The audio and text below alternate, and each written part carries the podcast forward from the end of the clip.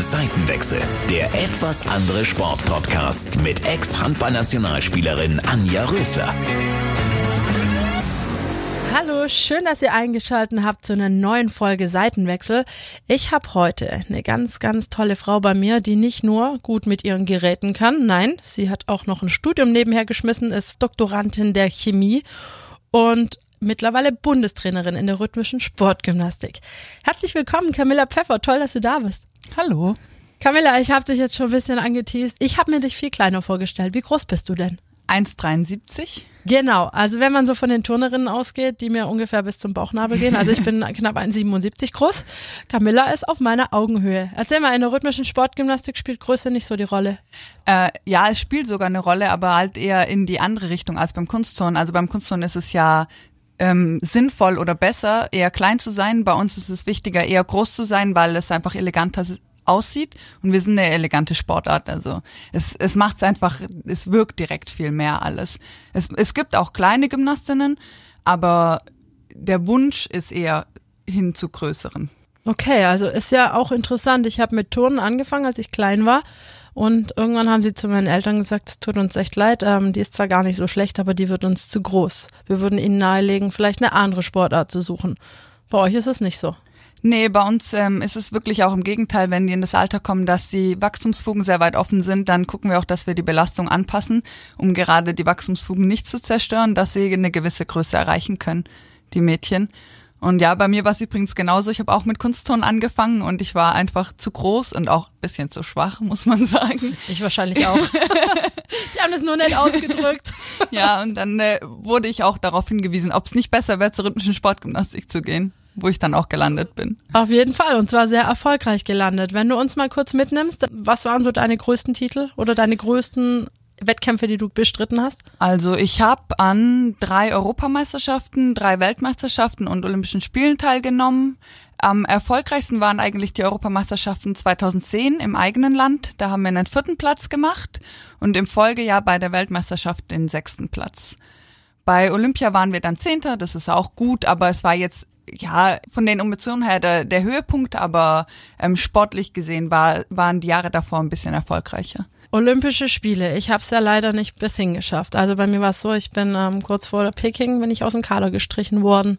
War ziemlich hart. War für mich immer ein großer Traum. Wie war es dann dort zu sein? Du warst in London, glaube ich. Ja, genau. Ich war 2012 in London. Es war richtig cool, muss ich sagen. Ich so wie man sich's eigentlich vorstellt. Man kommt dorthin und man ist wirklich in so einem Film. Alles ist so alle sind so offen, alle sind so freundlich und alle freuen sich einfach riesig. Klar geht es auch um sportliche Leistung, aber es geht auch um vieles anderes. Also man lernt so Leute kennen und es ist einfach einfach so eine glückliche Stimmung überall. Also alle sind so total emotional im Endeffekt, ja. Ja, das glaube ich. Ähm, Im Olympischen Dorf, das ist ja wahrscheinlich auch eine ganz besondere Atmosphäre zwischen all diesen Sportlern. Was waren so die, die wo du gesagt hast, boah, krass, jetzt ist der da neben mir oder diejenige?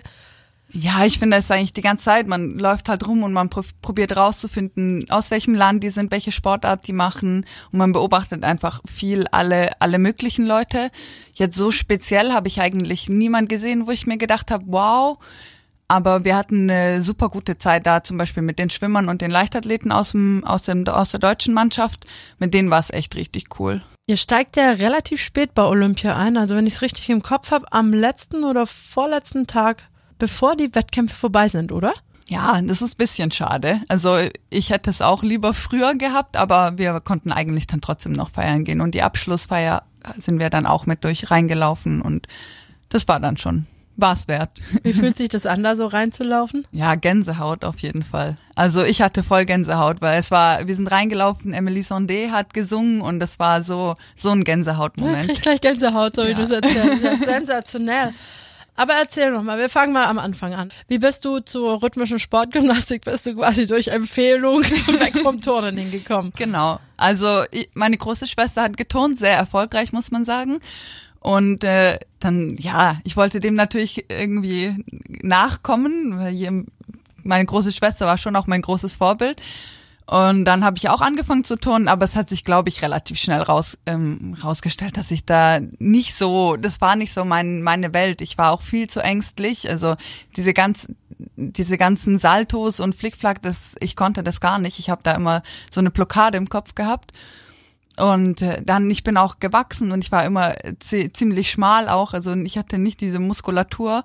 Ja, nach zwei Jahren war es dann, war es dann soweit. Äh, mit sieben habe ich dann in die rhythmische Sportgymnastik gewechselt, aber ich war eigentlich am Anfang sehr breit aufgestellt. Ich bin noch geschwommen und ich habe noch Ballett gemacht und ich war auch noch im Chor und habe Klavier gespielt, also alles Mögliche im, im Prinzip am Anfang gemacht und dann so mit der Zeit über die Jahre hinweg ist dann immer eins nach dem anderen weggefallen und am Ende ist halt nur noch nur noch die Rhythmus-Sportgymnastik übrig geblieben. Das ist lustig, ich erkenne mich gerade oder meine Kindheit wieder. Also ich habe auch mit Turnen und Schwimmen angefangen. Ja. Und so, also ja, habe Gitarre gespielt. Also das ist echt witzig. Von allem ein bisschen. Genau. Aber ich fand es gut, muss ich sagen, weil ich konnte so wirklich das finden, was mir auch wirklich Spaß gemacht hat, weil ich war in den anderen Sachen auch nicht schlecht. Ich war auch musikalisch ganz gut begabt. Also es ist bei uns in der Familie auch relativ verbreitet und auch im Schwimmen oder so war ich nicht so, so schlecht, aber es hat mich alles nie so gepackt.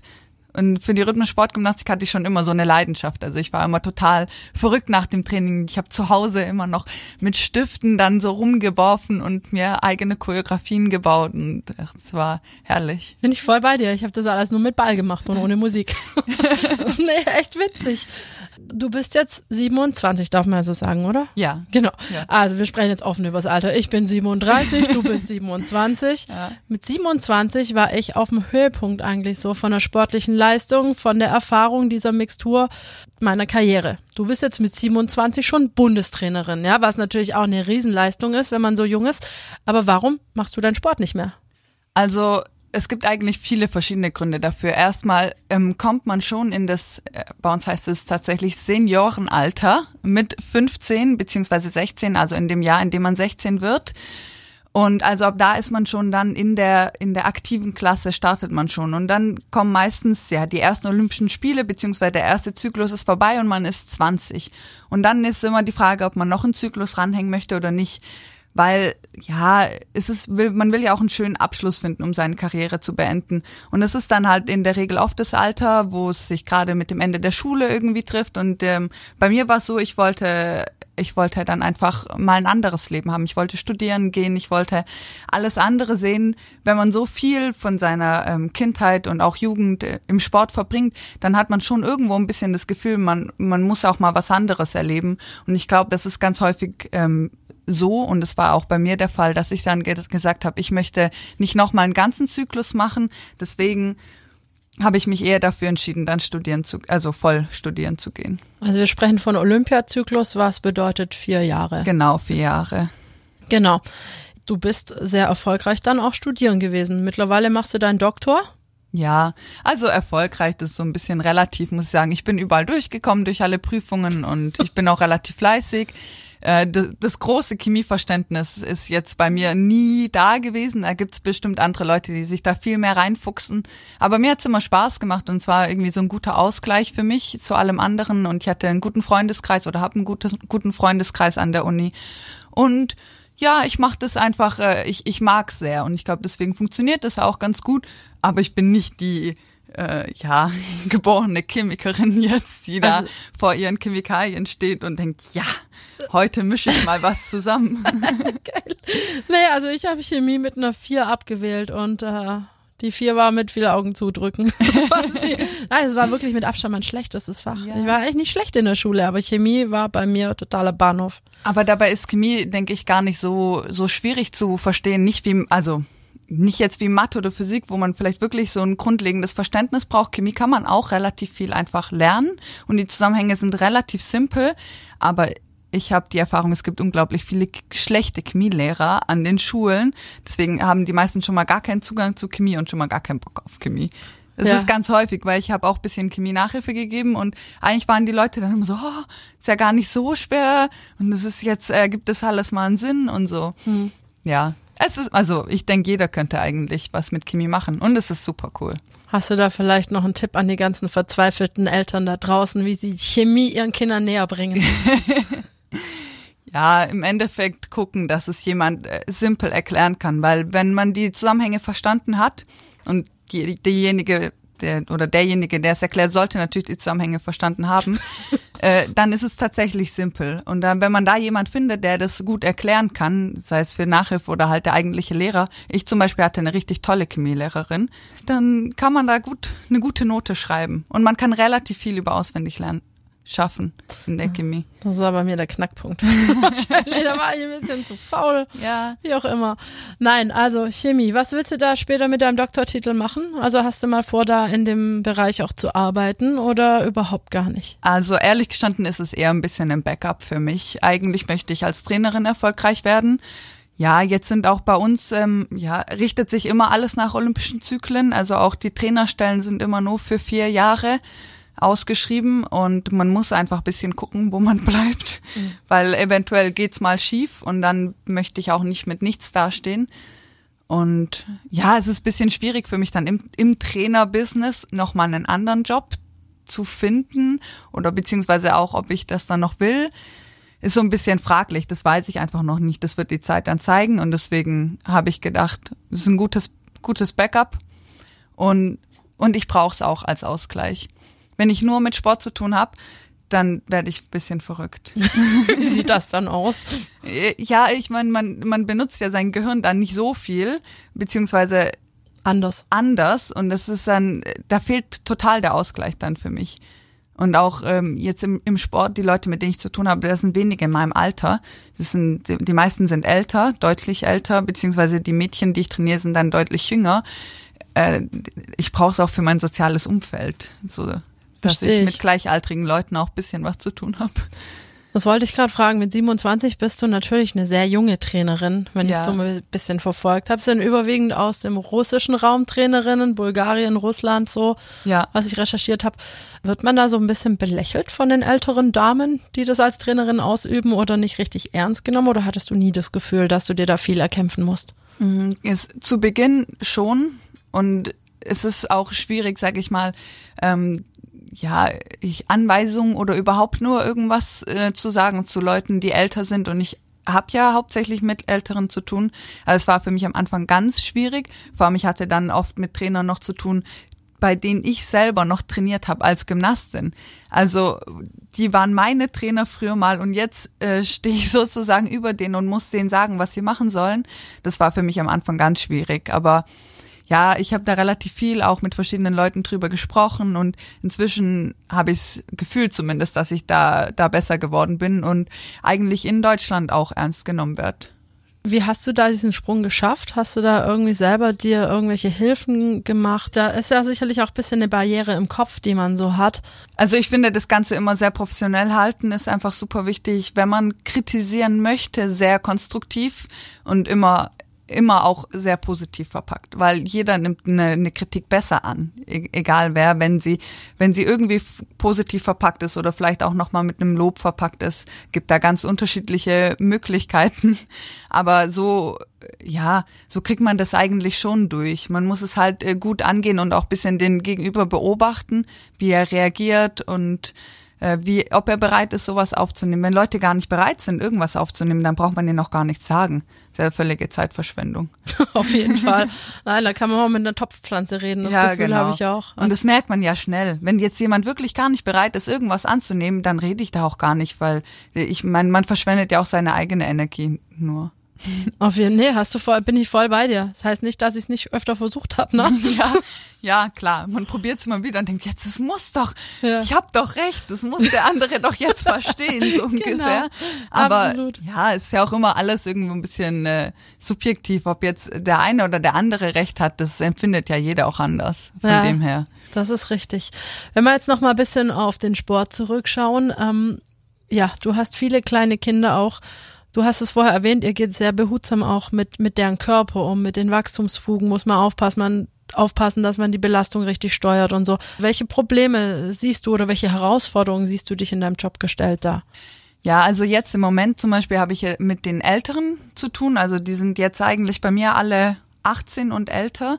Und da kommen sehr stark die Herausforderungen, zum Beispiel, wie man, die haben ihre Schule jetzt beendet, wie man das ganze Leben weiter organisiert, was man denen anbieten kann, dass, damit sie im Sport bleiben. Ja, da ist natürlich die Pubertät immer noch im Spiel. Die kommt bei uns auch immer ein bisschen später. Also mit 17, 18 sind die gerade dann oft am Höhepunkt und dann auch schwierig zu handeln. Und ähm, was finde ich sehr, sehr zeitaufwendig und sehr wichtig aber auch ist, ist einfach so ein Team zu formen und ja, aus nur 18-jährigen Mädels jetzt mal ein wirkliches Team zu formen, die alle dann auch hintereinander stehen, das finde ich sehr herausfordernd. Also Absolut. Also das ist sehr schwierig. Was haben die für Trainingsumfänge? Also wie fängt, fängt es bei euch an von vorn bis hinten? Wie, wie viel muss man am Tag trainieren in der Woche? Wie, wie, wie steuert ihr das? Also die kommen zu uns an den Stützpunkt so meistens mit zwölf. Da wird so drei bis vier Stunden am Tag trainiert. Und dann wenn die ins Juniorenalter kommen, also dann kommen so die Junioren-Europameisterschaften, Junioren-Weltmeisterschaften mit 14, 15, dann sind schon fünf, sechs Stunden. Und äh, bei uns, ja, es hängt bisschen davon ab, in welcher Phase wir sind. Also im Trainingslager zum Beispiel, wenn wir wirklich alle Freiheiten haben, auch äh, die mehr Zeit haben, dann werden es schon sieben, acht Stunden. Jetzt, äh, wenn wir zu Hause sind, sage ich mal, und ganz normal trainieren, dann ist mehr als sechs Stunden eigentlich mit der Schule fast nicht machbar. Das heißt, die Mädels trainieren wahrscheinlich morgens um sieben, hast du mir vorher erzählt, ja. vor der Schule und dann nachmittags nochmal nach genau. der Schule. Also wir haben dreimal in der Woche ganz normales RSG-Training von sieben bis neun und zweimal in der Woche haben die noch eine Athletikeinheit von 7.30 bis 9 Uhr. Und äh, nachmittags ist dann immer spezifisch. Okay, also RSG bedeutet rhythmische Sportgymnastik natürlich, genau. aber wir haben natürlich auch Hörer, die da nicht ganz so affin ja. sind. Deswegen übersetze ich jetzt einfach mal ganz kurz, bin so frei. Ja. Vor ein paar Jahren hatte der Stützpunkt in Schmieden wirklich Probleme, auch was Misshandlung von Kindern angeht. Wo hat eine, eine Spielerin, sage ich schon wie bei uns, eine Gymnastin, glaube ich, zwei Trainerinnen angeklagt? Ja. Was habt ihr gemacht, um euer Image da wieder ein bisschen aufzupolieren? Oder ich weiß auch ehrlich gesagt gar nicht, ähm, wie das jetzt zu Ende gegangen ist. Also wie exakt dieser Fall zu Ende gegangen ist, weiß ich tatsächlich auch nicht. Ich habe das nicht mehr so verfolgt, weil es hat, hat sich sehr lang gezogen. Ähm, die Trainerinnen, die betroffen waren, die sind inzwischen nicht mehr am Stützpunkt da wurde eigentlich einfach ein großer Wandel eingeleitet, der auch notwendig war, also schon seit längerem, weil das waren veraltete Systeme, die noch vorlagen und ähm, wir müssen auch mit der Zeit gehen und es gibt so viel moderne Technik und auch Möglichkeiten, die Sachen anders anzugehen und äh, den Schritt hat man damals gemacht ich bin sozusagen auch das Resultat eigentlich mit von diesem Schritt, weil man auch gesagt hat, man möchte lieber deutsche Trainer haben, die aus dem eigenen System kommen und in, im eigenen System auch groß geworden sind. Und ich mache ja deswegen auch dieses Studium in Köln. Mm, das gehört alles dazu, zu dieser Idee, dass wir alles mehr aus eigener Hand aufbauen wollen und äh, dass wir nicht mehr auf Trainer aus dem Ausland angewiesen sind, die auch mit dem System hier in Deutschland nicht viel anfangen können. Und da gibt's immer wieder Probleme, weil sie wollen dann, die verstehen nicht, dass die Kinder in die Schule gehen müssen und die wollen den ganzen Tag nur trainieren und, und so weiter. Deswegen ist es eigentlich, das ist, das ist der größte Schritt, den man eigentlich gemacht hat. Auf dass man da Fall. seine, die, der, den ganzen, das ganze System umgestellt hat und sowas braucht natürlich Zeit. Also wir sind da jetzt gerade mal so an dem Punkt, wo man sagen kann, jetzt ist es einigermaßen erfolgt, dieser System, diese Systemumstellung und jetzt muss halt jetzt dann auch der Erfolg kommen. Auf jeden Fall. Also ich kann nur ein Beispiel aus meiner Karriere sagen, wenn wir in Russland Europapokal oder Champions League gespielt haben, war es nicht nur einmal der Fall, dass eine Spielerin direkt vom Feld gezerrt wurde und kurz mal eine Ohrfeige bekommen hat. Also das sind Sachen, an die wir aus Deutschland überhaupt nicht weggucken können, vor allem, und die uns natürlich unfassbar mit wehtun, weil wir das überhaupt gar nicht kennen bei uns aus dem ja. System. Ja, es ist einfach ein ganz anderer Umgang und auch äh, eine ganz andere Einstellung ähm, dort zum Beispiel in Russland, die ja, es ist bei uns auch so, dass da natürlich viel härter mit den, mit den Mädchen umgegangen wird. Wobei es einfach auch daran liegt, dass es alles ähm, toleriert wird, weil die Sportart sehr beliebt ist dort und es, wenn ein Mädchen sozusagen ausfällt, dann ist das kein Problem. Da kommt dann direkt das nächste nach. So, wir haben ja gar nicht die Masse. Wir könnten uns das überhaupt schon alleine, also aus dem Aspekt, aus dem sportlichen Aspekt heraus schon nicht leisten, geschweige denn aus dem menschlichen Aspekt ist es natürlich äh, gar nicht ja, vertretbar.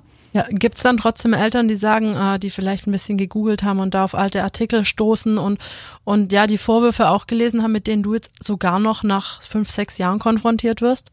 Ja, also von Eltern tatsächlich weniger. Die wissen schon, worauf die sich einlassen eigentlich. Also da finden ja auch Elterngespräche im Voraus statt und es ist jetzt schon seit, wie gesagt, vier, fünf Jahre schon her und die jungen Mädchen, die jetzt kommen, die hatten vor vier, fünf Jahren noch gar nichts mit der Sportart wahrscheinlich zu tun.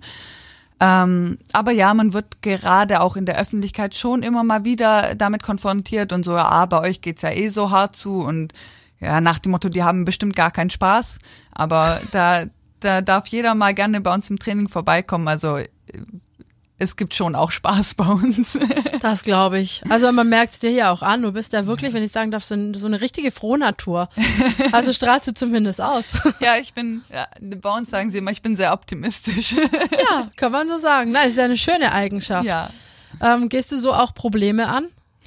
Ja, im ersten Moment bin ich zum Beispiel von Problemen auch immer erstmal erstmal drückt es mich auch runter. Wenn irgendwas kommt und es ist vielleicht schon das hundertste Mal, dass irgendein Problem kommt, dann bin ich auch erstmal genervt oder so, wie man halt auf Probleme reagiert. Aber ich, ich probiere dann immer relativ schnell zu gucken, okay, ist das Problem wirklich schlimm und was kann man machen? Und in der Regel findet sich für jedes Problem ziemlich schnell eine Lösung. Und ich habe noch nie ein Problem gesehen, für das keine Lösung gibt. Muss halt immer suchen. Wenn, wenn sie nicht offensichtlich ist, dann muss man halt bisschen noch weiter gucken. Irgendwo gibt's immer eine Lösung. Und das, äh, das probiere ich mir halt immer zu sagen, wenn ich das Gefühl habe, dass irgendwie ja auch größere Probleme auftreten, dann sage ich das, was ich auch zum Beispiel meinen Mädchen immer auch mit sag und sage ich mir dann auch selber dass es für jedes Problem irgendwo die Lösung gibt. Man muss nur danach suchen. Absolut, das hast du sehr schön gesagt.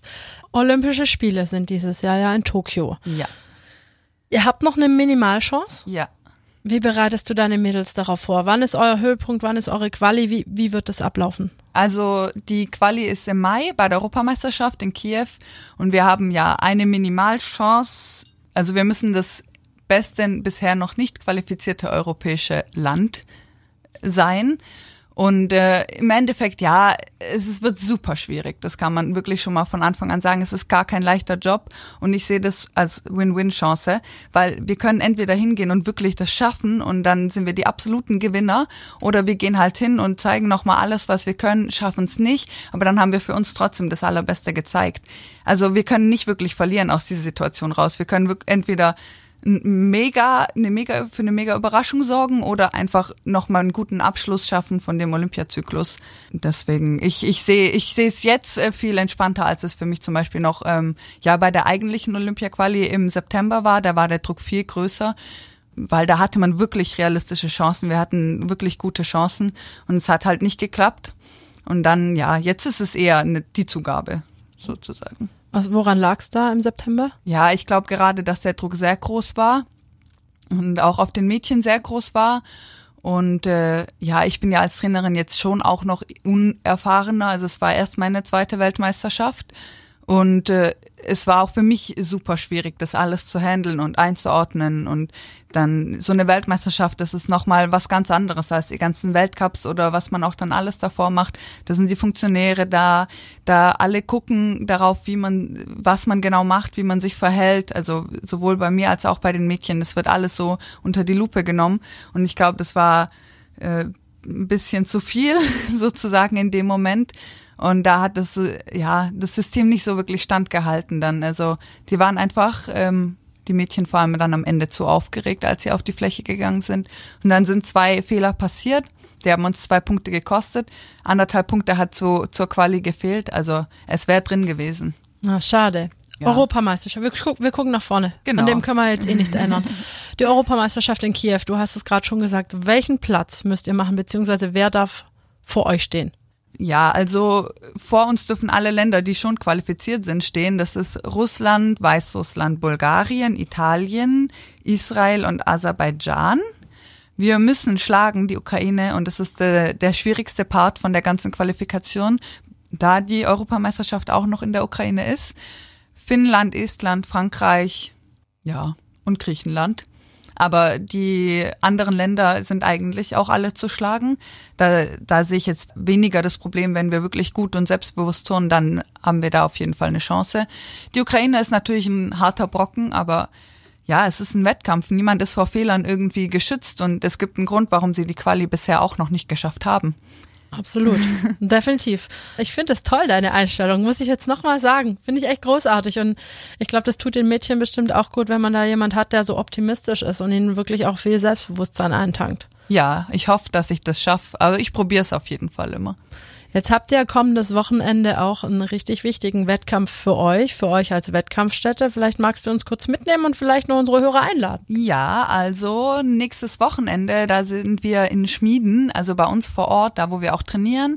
Und da haben wir ein internationales Turnier, das haben wir jetzt endlich wieder geschafft zu organisieren. Es gab, hatte eigentlich eine relativ große Tradition und ähm, ja, aber wir hatten Umbauten in der Halle und es gab verschiedene Schwierigkeiten und deswegen ist es jetzt ausgefallen in den letzten Jahren. Aber dieses Jahr ist es wieder soweit und es ist auch unser erster internationaler Start. Also es ist unser Einstieg in, in die Saison.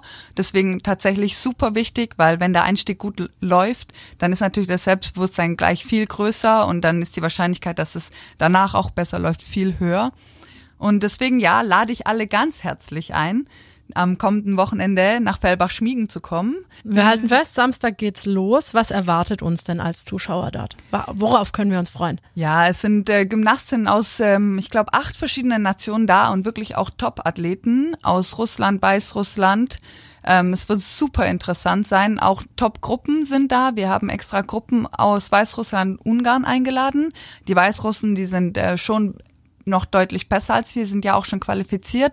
Und ich habe auch das neue Programm gesehen, also es ist wirklich super stark. Und Ungarn, die sind so unsere direkten Konkurrenten eher. Und da wollen wir uns natürlich direkt durchsetzen und direkt mal zeigen, dass wir besser setzen. sind. Genau, sehr schön. Jetzt ähm, hast du ja ein unglaubliches Programm. Ja, du machst noch eine Trainerausbildung in Köln. Du machst deinen Doktor in Chemie nebenher. Bist Bundestrainerin. Wie sieht so ein Tag bei dir aus und wofür bleibt überhaupt noch Zeit? Ja, also ich gehe dann, wie gesagt, morgens erstmal ins Training von sieben bis neun, dann gehe ich an die Uni normalerweise, ähm, dann arbeite ich paar Stunden im Labor, dann gehe ich wieder ins Training und dann abends komme ich nach Hause und da wartet dann mein Mann und freut sich dann auch mal, wenn er noch bisschen was von mir hat. Sehr schön. ja, es ist schon ein, ja, ein relativ voller Alltag, aber ich habe nie irgendwie ich hatte es nie anders und ich hatte mal nach dem Master so eine Phase, wo ich dann wirklich, ja, bis ich angefangen habe zu promovieren, wo ich wirklich nur als Trainerin gearbeitet habe. Und das, mir war so langweilig, das war schrecklich. ich wusste gar nicht, weil so ich ich ich werde dann auch irgendwie total unzufrieden, wenn ich so gar nichts mache den ganzen Tag. Ich weiß dann gar nichts mit mir anzufangen. Mal ist es natürlich toll. Also ich freue mich auch über Urlaub, so ist es nicht.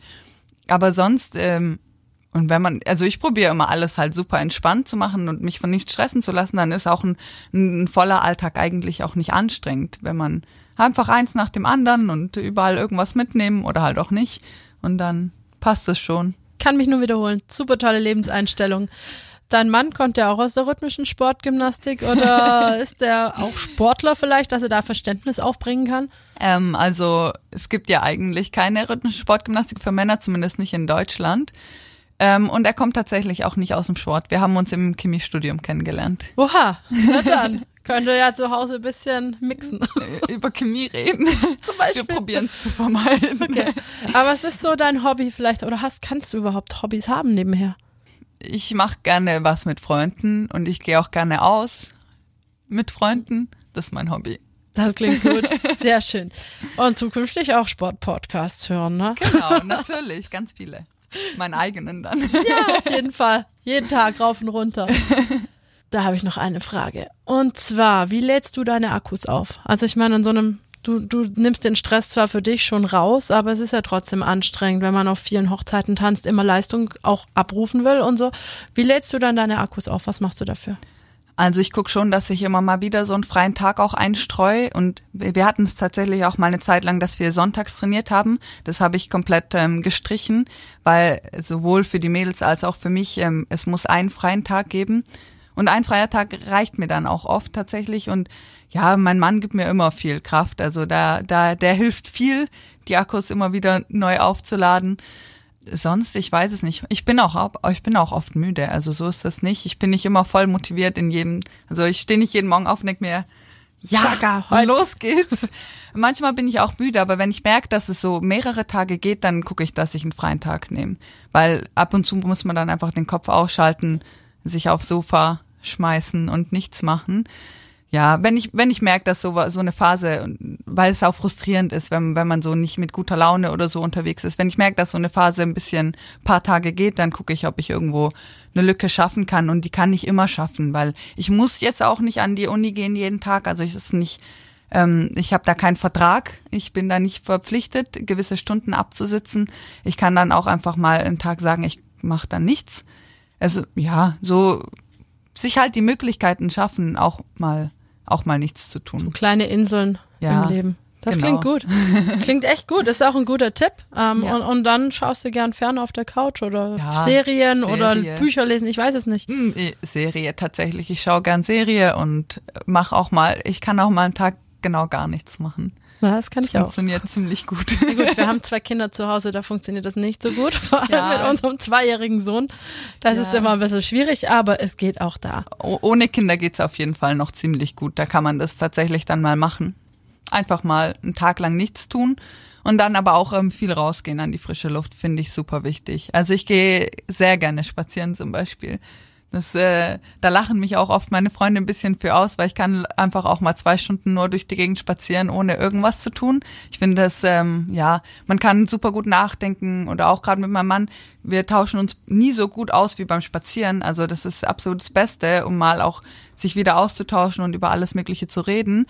Und dann halt mit der frischen Luft und dann ist man auch gleich so relativ müde und kann gut schlafen und so. Ich finde das so sehr erholend. Das mache ich auch gerne. Ich habe das mittlerweile auch gelernt, ja. Ja. Also klar, wir müssen die Kinder immer wieder zum Lüften rausschicken, da muss er halt mit.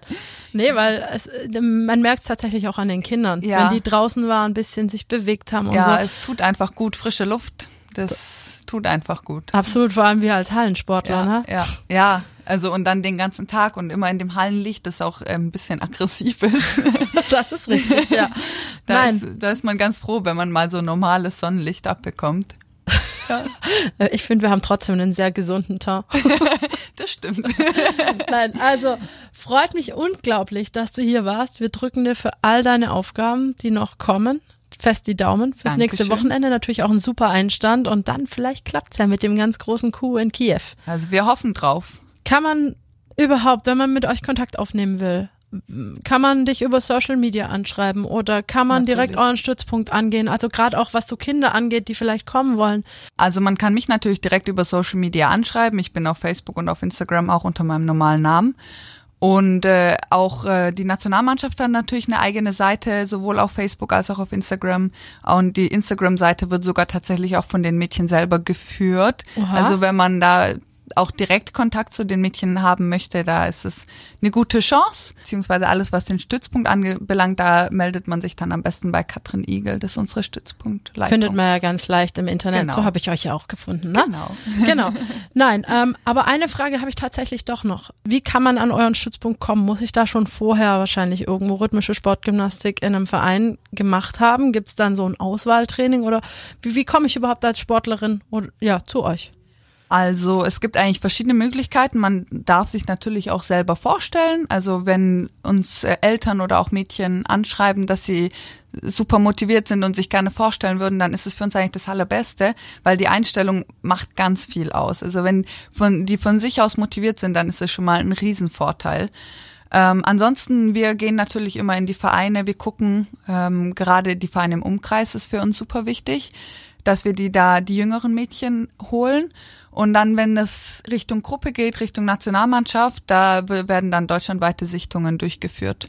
Also für, für sogar ich direkt deutschlandweite Sichtungen durch und guck, ähm, wo es gute Mädchen gibt. Aber für wir, unser Ziel ist mehr aus dem Ländle Okay. aufzubauen. Verstehe. Also mehr junge Gymnastinnen aus dem Ländle auch zu finden und frühzeitig auch bei uns einzugliedern, dass sie auch an das System schon gewöhnt sind und ja. Ist ja auch nicht ganz einfach weit weg von der Familie. Genau. Ich denke, das ist ja, Ja, es hängt auch wieder sehr von den Mädchen ab. Manche machen das so locker. Wir haben auch ein Mädchen zum Beispiel äh, aus Russland. Die Eltern leben in Russland und sie wohnt hier in Deutschland.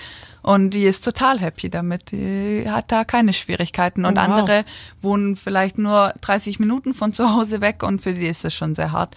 Das hängt einfach ja, jeder Mensch ist anders und es hängt einfach davon ab, aber es ist natürlich leichter, wenn man jetzt nicht so Schwierigkeiten hat, von zu Hause weg zu sein. Klar. Sprecht ihr mit der Russisch oder? Nee, die spricht schon Deutsch. Okay. Kannst du überhaupt Russisch? Ja, ein bisschen. Oha. Also eigentlich relativ gut. Oha, wie kommt's? Ja, bei uns ist schon, also gerade als ich noch eine Gymnastin war, war wurde viel Russisch in der Halle gesprochen. Und dann ähm, hat man einfach schon viel mitgenommen, viel gelernt. Und im Studium muss man dann auch mal so fachfremde Schlüsselqualifikationen machen. Und dann habe ich mir gedacht, na, wenn ich schon was ganz fern vom Fach mache, dann habe ich mich für Russisch entschieden und habe zwei Semester einen Kurs Russisch belegt. Oha. Und Wow. dann, ja, so der Mischmasch aus allem. Ich habe natürlich auch viel vergessen irgendwo, aber der Mischmasch aus allem führt zumindest dazu, dass ich ziemlich gut verstehe und eigentlich auch ein bisschen sprechen kann. Ich bin echt beeindruckt. Ich nehme an Russisch, Englisch, was kannst du noch alles? Chemie. Chemie. Ja, ich habe mal Französisch gelernt in der Schule, wobei ich würde mich jetzt nicht äh, auf Französisch ansprechen. äh, und Latein hatte ich auch mal in der Schule, was ja nicht gesprochen wird. Also das war's tatsächlich. Keine weiteren Sprachen. Verrückt. Ja, ich bin immer ein bisschen stolz drauf. Ich spreche Englisch, Französisch, Spanisch, ganz wenig Italienisch und jetzt kannst du einfach Russisch. Verdammt. Ich muss eine neue Sprache lernen. Ja, jetzt wird's Zeit. Genau. Nein, also wie gesagt, es freut mich unheimlich, dass du dir die Zeit genommen hast, in deinem vollen Alltag hier vorbeizukommen. Ja, ich bin sehr gerne hier. Und wir drücken natürlich ganz, ganz fest die Daumen. Dankeschön. Wenn es euch gefallen hat, abonniert uns einfach, schreibt Camilla Pfeffer direkt an oder unsere Seitenwechselseite. Zum Beispiel auf Instagram findet ihr uns unter der Seitenwechsel. Alles klein und zusammengeschrieben. Und wenn ihr selber mal Fragen stellen wollt oder irgendwas wissen wollt, wir leiten natürlich alles weiter. Und ja, abonniert uns doch, lasst uns ein Like da, erzählt all unseren Freunden von all unseren, erzählt vor allem all euren Freunden, eurer Familie, euren Bekannten von uns und ja, teilt uns einfach weiter. Vielen Dank, bis nächste Woche. Ciao. Hitradio Antenne 1. Seitenwechsel. Der etwas andere Sporttalk. Hol ihn dir als Podcast, wann und wo du willst. Alle Folgen, alle Infos, jetzt auf antenne1.de.